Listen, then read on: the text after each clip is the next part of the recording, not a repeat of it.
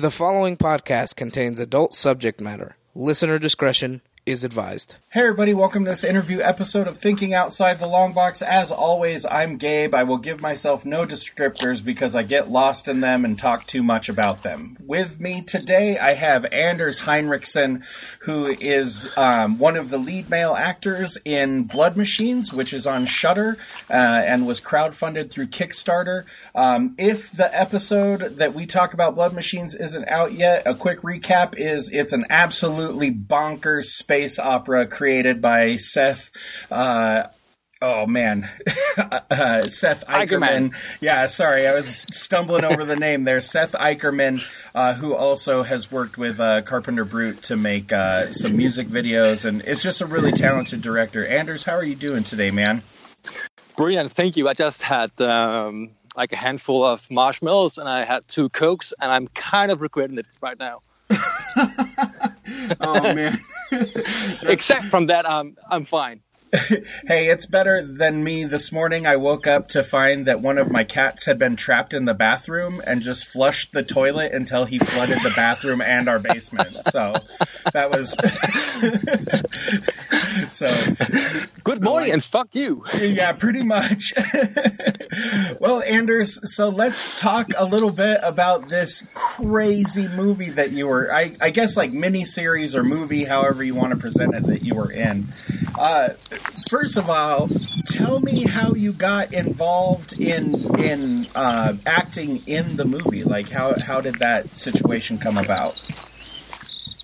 Yeah, I'm a Danish actor, so I'm I'm living in Denmark, and uh, I um, I got a call from my agent who said that they wanted to, a Skype meeting with me, like these French directors, and there was something about a French sci-fi. If I was interested, and well, yeah, yeah, cool.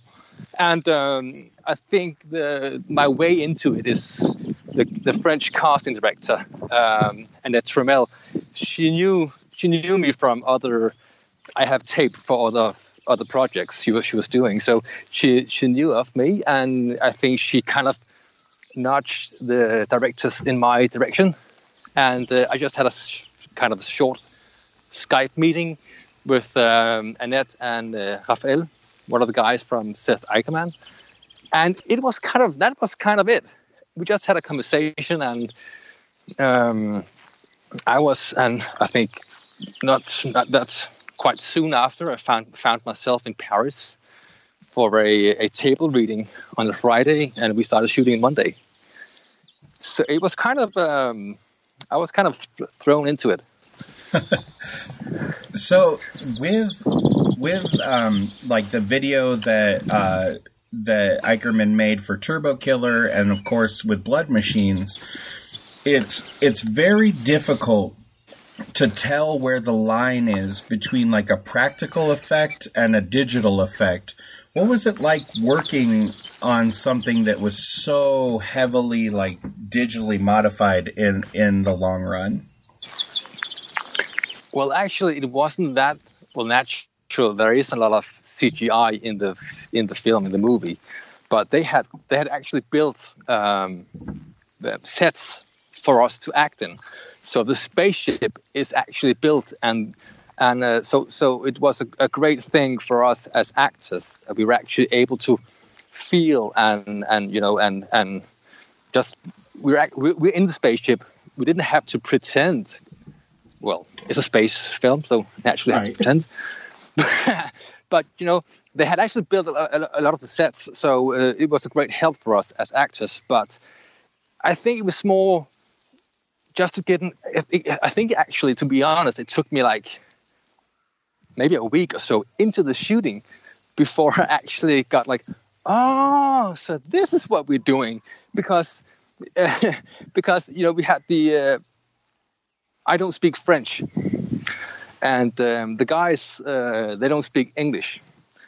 So um, yeah, some some things were kind of lost in translation along the way, and it I was it it um, so it was kind of a, a it took some time to like to to understand what kind of the what what we actually were doing or, or what the way they were thinking, and uh, yeah, Does that make any sense? Yeah, it does. It sounds it sounds really complicated working on something that is so like intentionally kind of like thematically evasive while also dealing with a language barrier was was that one of like the main challenges that you had working on the film yeah yeah it, it was it was uh, we had so much fun uh, but naturally yeah there are some things that are lost in translation when you're working with a director you have you know the um, the whole ability to have a discussion about something about a scene or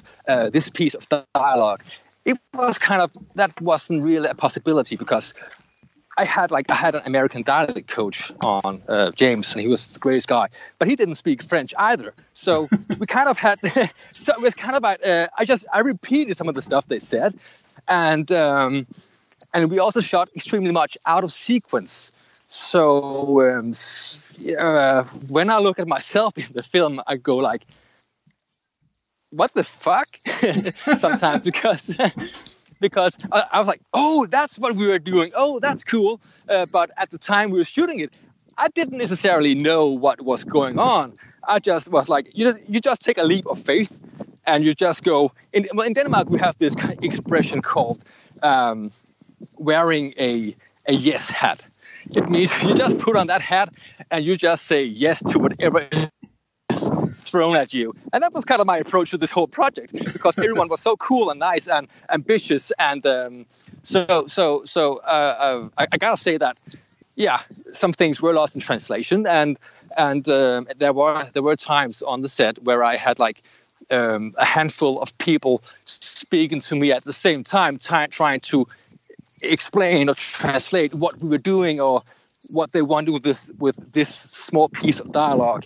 And you so you just give it a shot. And uh, um, you know i just i had a tremendous amount of um, trust um, in these guys. So yeah so with you know with working on what sounds kind of like a in a hectic situation and maybe not always knowing exactly what you were doing what was it like seeing the finished product? Because like this movie is absolutely something else. Like it's not like anything I think I've ever experienced, and it's definitely I mean, it's it's it's the kind of movie that I would put like in the same category as something like Beyond the Black Rainbow or something like that, where it's like a very intense and different experience. So, what was it like seeing that put together for the first time?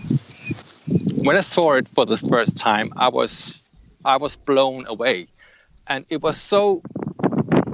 People have asked me whether I was it like you expected or you know?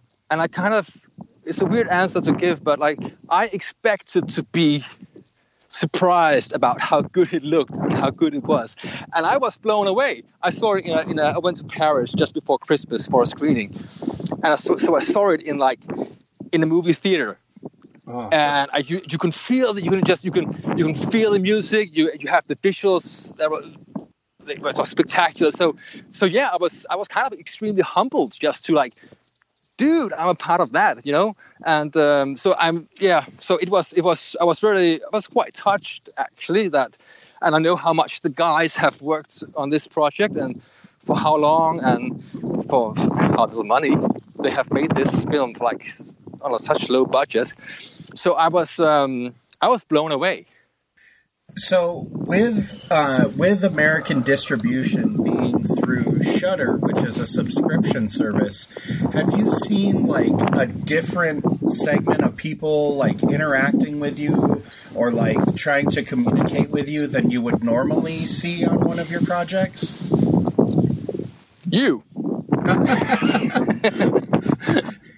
no, yeah, um, I get I get some some quite nice. Um, uh, emails from people um, all over the world, and uh, it kind of goes because this kind of genre isn't kind of it wasn't something I, knew so much about before. So you can't for my for me personally, it's been like, wow, this really is. Um, there's a huge audience out there, and also just for the for the uh, Carpenter Brut or Brut Carpenter. I don't see. I don't even know how to pronounce that.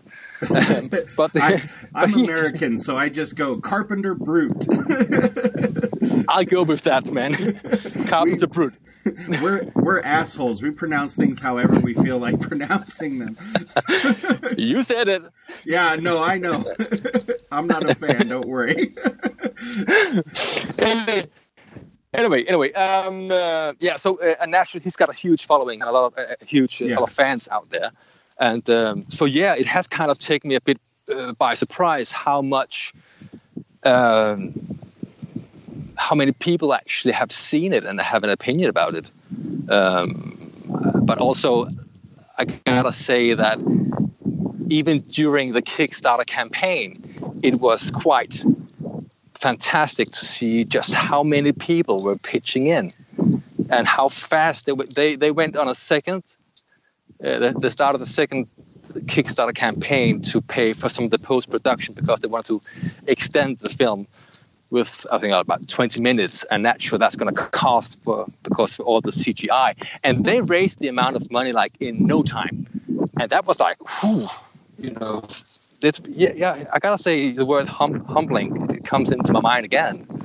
So um, yeah, So I know that my co-host Juan, who has probably been the person that's communicated, you know, with you or your agent over email the most, he's gonna Mhm. watch this, and then when we talk about it, he's gonna go, "What the fuck was that?"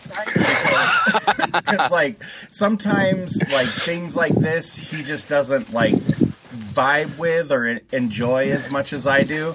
So I I know that you know there's got to be an underlying message that the the director is going for.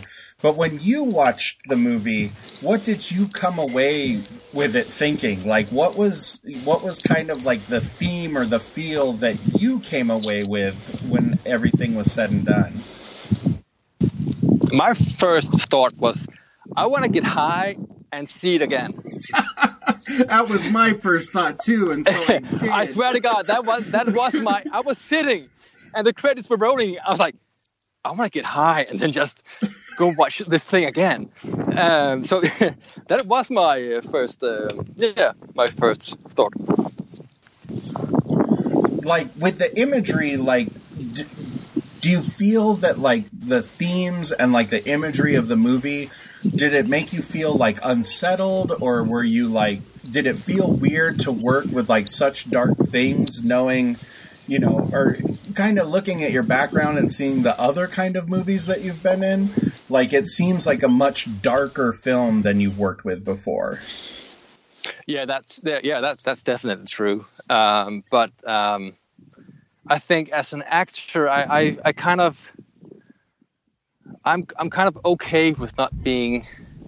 I'm I'm very mu- I'm trying to be very much aware that there is some that the pr- the whole project is bigger than me and and and however I feel about stuff or in a good way in a bad way, I'm like some someone has a vision and, and um, clearly I could feel that Seth Ickerman they had they had this very very clear uh, vision about what they were going to do. And I've also seen seen um, Turbo Killer before their, their their first music video for uh, Carpenter Brut and um, so I was kind of I was, I was just like I just I, I love the uh, aesthetics.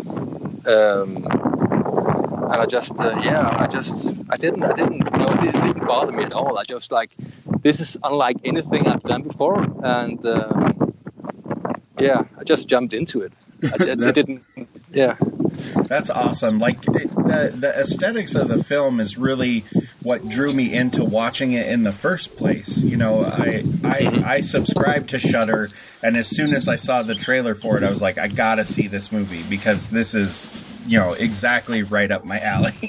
uh, so so uh, you know as as you're working on the film and you know afterwards you've seen it you know you've experienced kind of like the fan interaction. If if you know you were presented with like a similar project from Ickerman is that something that you would be interested in? Like would you work yes. you know, oh yes. fuck again? yeah that's cool. Yeah. Yeah Um, I mean, I mean, they're so, yeah, they're listen. What what they have done for this amount of money, I think, is a couple of millions. You know, give them like a, a, a bigger budget and let them do all the Marvel uh, Marvel things. You know, I mean, I mean, they, they are so talented and visionary, and and uh, I have, I would, I trust them, and I would follow them in a heartbeat. It it is pretty ridiculous, like how low of a budget they worked with to create something that looks better than than a lot of like blockbuster movies. Like I, I, it's it's interesting to me that like visually it's absolutely stunning. Like just some of those first scenes with like the spaceship, and then like the scenes at the end where you know you're you're getting sucked into the to the you know giant you know uh, the giant woman and becoming part of part of her like that stuff is crazy to look at and just it's it's interesting to me that they were able to do all that with so little money um, do you know much about like their process and like how how they managed to make that happen I know that Savitri, uh, the other half of um, Seth Ickerman, he has a background in work like uh, in work like that. So uh, he is. So he, he he they have a he's a huge you know um, resource in himself, and um, so he's a very um, what are you saying perfectionist? Is that Yeah. right? yep yeah, yeah. He's great. Um, so far, so good. Um, yeah, but um, he's um, he's yeah he's he's like the whole. He's a computer visual, you know, CGI guy, and he, he so so so it's not like I think if if if it was two guys who didn't know anything about uh, making like CGI or anything, it, they would they would be worse off. But because um, Savitri is so um, perfectionist and and has has so much experience within that field, I think they have been able to just know get the right guys, get the right help, and control that whole process. And and uh, and I also think as and that goes for me as well.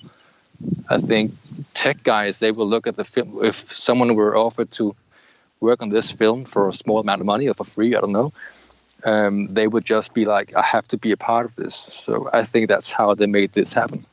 That's awesome. It it was it's interesting to because I didn't know anything about it. Like I had seen Turbo Killer, uh, you know, as a video before, but I had I hadn't heard anything about Blood Machines until the trailer came out on Shudder. So to like kind of retroactively go back and like see kind of how the Kickstarter happened and how that all built up has been has been really interesting because they I mean they basically made a movie for nothing compared to compared to how most movies work and it's I, I hope it turns into that kind of uh, Robert Rodriguez story where they make something amazing for nothing and then they throw a budget at them and they make something even more amazing you know I think that's going to happen. I, I really hope. I, I hope so, and I think so because I think um, you know there's a lot of Hollywood execs. Well, like, do you say that executive? What's the short? What is it?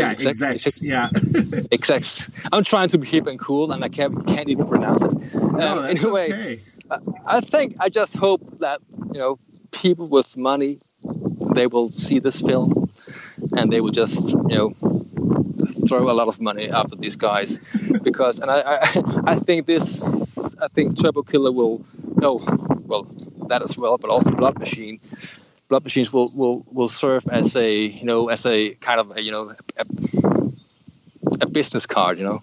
Yeah. And um, yeah. Stepping stone. On on our show we we talk about the wheelbarrows full of money. So that, that's what we're hoping Yeah. for him that somebody just rolls up with with a wheelbarrow full of money. Oh yeah yeah yeah. So you know the the rest of the cast you know it, it, Mhm. it's a very intense like film and there's like moments where where you are are i mean evil like you're you know you're talking about effectively like raping a lady because she's a machine to you even though they they feel that they're human you know, were there were there difficult or like tense scenes that you had to do with some of the actors, or did everybody seem to like really gel together as you were working? I have done way worse scenes than that in my career. I gotta say, um, but yeah, it's it's work, and we actually we, we, we, came along very very fine, and and you know we just had a. It's one of these projects where you know you just, you just have fun, and everybody every everyone on set knows that this is crazy, but you can just you come together and you just make this happen and happen, and. Um, as as goes for my my wonderful colleagues, I I'm still in touch with with them, and also the rest of the the Blood Machines team. We actually have a, a you know a um, what do you call it? a a group you know messaging thing where we uh, as as just this night people were, were posting pictures from behind the scenes and you know making fun of stuff. So so we all kind of we we all still in touch and. Um, so it just goes to show that we all got along quite well, and even though it was like so so hard doing this project, everyone is still you know keeping in touch. So yeah. That's awesome. Like it sounds like you guys made I mean, you did make something very special, but it sounds like you guys also created like a little community that that's very special and that that's really cool to me. So, I am a massive fan of French comic books. Um, like I, I absolutely love like the aesthetic that they create, especially like within their science fiction. So I have to ask, how was working on Valerian and the City of a Thousand Planets different? You know, like being on the set, how was that different than than working on Blood Machines? I think when it comes to like um, when you're making a film, it's it doesn't matter if it's low budget or big budget or what it is.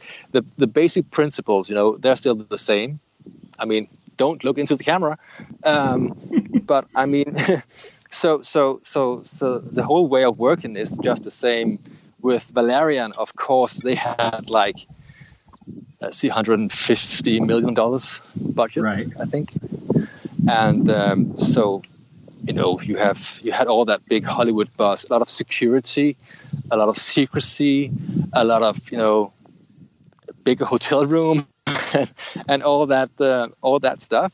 Um, but when it comes down to the work, it is actually quite similar, and um, so so.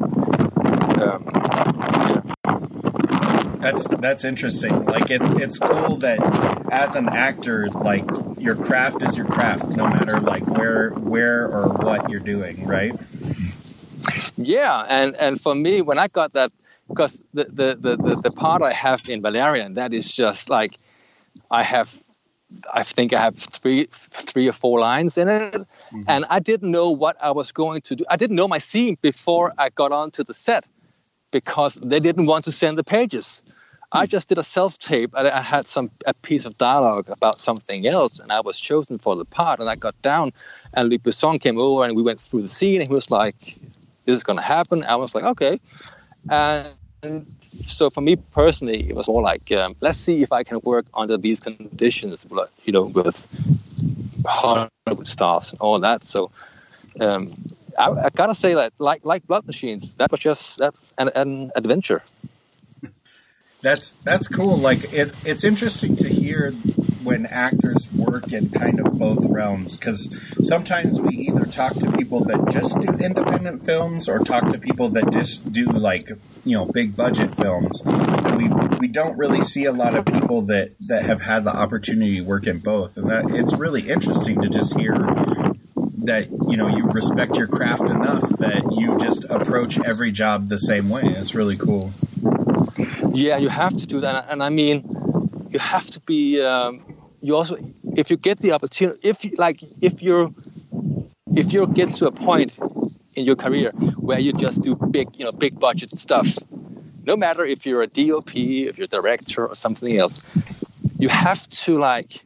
I think you have an obligation also to um, to to take part in, in low budget stuff just to, because the whole like um, the whole cycle of the way this business works, you know, you can meet someone like 16 year old, and you know they might be doing their first short film, and you're out naked in the woods in the night, and you're freezing, and the director is fighting with the DOP about what shot they want, and you go like, "Fuck, I'm too old for this." But you know, they're learning, and next week they will be doing something even cooler. And and this has happened to me like a couple of years goes by, and then suddenly you're working together on big productions, but you got to help each other out in this business, no matter how. Uh, and, and you know, no matter how much you're paid or not paid. That's awesome. So, Anders, as we get kind of towards the end of the interview, I, I know that there's a lot of people because of the coronavirus that don't have a ton of things in the works, but it looks like you do have a few things that are already in post production and getting ready to come out.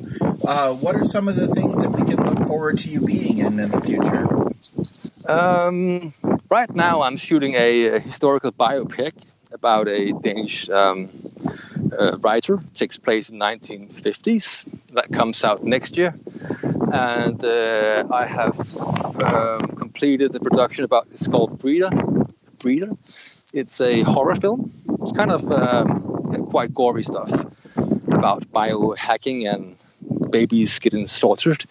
Uh, that kind oh. of feel good movie. And, yeah. um, I'm on board. and uh, gotcha. Um, and um, I have, and next year I start filming in January a, a, um, a, historical film as well that takes place in Denmark during the German occupation in the 1940s. Um, so, and I also have a TV series coming out called Alpha. It's actually been sold to several con- countries already but um, it's a really cool um, TV series. So yeah, I have I've been yeah I'm fortunate enough to have um, work lined up for me. It's awesome. I've got range, man. I got yeah, range. Sci-fi, Danish history, and like ultra violence. Like it's pretty rad. Anders, how can how can our listeners find you and keep track of you on social media so that they don't miss anything that you come out with? They can find me on Instagram on um, at Anders Heinrichsen. Go ahead and spell that. Um, I get. I bet they can check out your website and they will find a link to my Instagram. For sure. Well, Anders, thank you so much for your time. I, I really appreciate it. Uh, thank you for being in this movie. Like, I, I feel like you add a lot to it, and this is probably going to be my favorite movie of the year unless the four-hour movie from the guy that made Hereditary is going to come out this year, but I don't think it is. So. you're too you're too kind, but um, thank you very much. and Thank you very much for having me.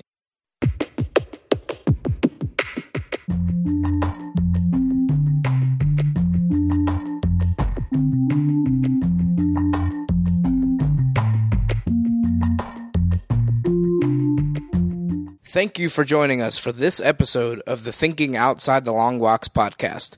Join us on Facebook and Twitter to get behind the scenes information for exclusive content and to be notified when new episodes are available. The thoughts and opinions expressed in this podcast are those of the individual and do not necessarily represent or reflect those of the Thinking Outside the Long Box podcast, Barren Space Productions, its partners, or affiliates. The Thinking Outside the Long Box podcast is made available by its creators, Juan, John, and Gabe. The podcast is edited and produced by Juan, and Albie is the co executive producer. The Thinking Outside the Long Box podcast is a Barren Space production.